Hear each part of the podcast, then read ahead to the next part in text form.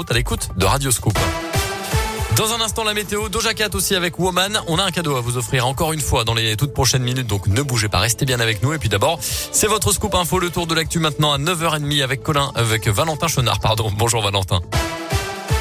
Bonjour Mickaël, bonjour à tous. À la une de l'actualité, il abuse d'une ado de 14 ans. Ça s'est passé en février 2020 dans le Bugey. La jeune fille, décrite comme fragile et mal dans sa peau, a été séduite par le compagnon de son assistante d'éducation à qui suivait la victime. Âgé de 24 ans, il en aurait profité pour abuser de l'adolescente.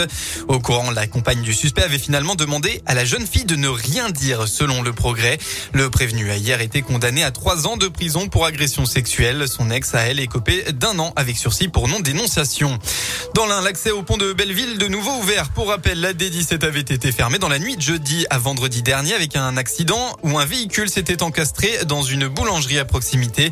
Avec le choc, le bâtiment était fragilisé, aurait pu s'effondrer à cause des vibrations causées par la circulation sur le pont.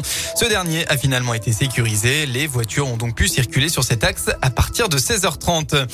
En sport, un grand match mais une défaite à l'arrivée. La JL de Bourg s'est inclinée hier soir dans cette 5e journée d'Eurocoupe en déplacement à Valence. Les Bressans ont tenu la dragée haute aux Espagnols. Ça n'a pas suffi. Résultat final, 98 à 95. En rugby, un choc de haut de tableau en Pro D2. USO Yona, 2e, accueille l'Aviron Bayonnais, 3e ce soir. Le club pourrait passer premier du classement provisoire en cas de victoire à 20h45. Et bien en football, retour de la Nationale ce soir, 14e journée pour le leader, le FBBP, qui accueille Chambly, 12e au classement. Coup d'envoi à 19h. En marge de la rencontre, dans le cadre de l'opération Un match, un job, un rendez-vous est organisé avec 3 entreprises qui proposeront 70 offres d'emploi. Ce sera à partir de 17h30 et à la mi-temps du match.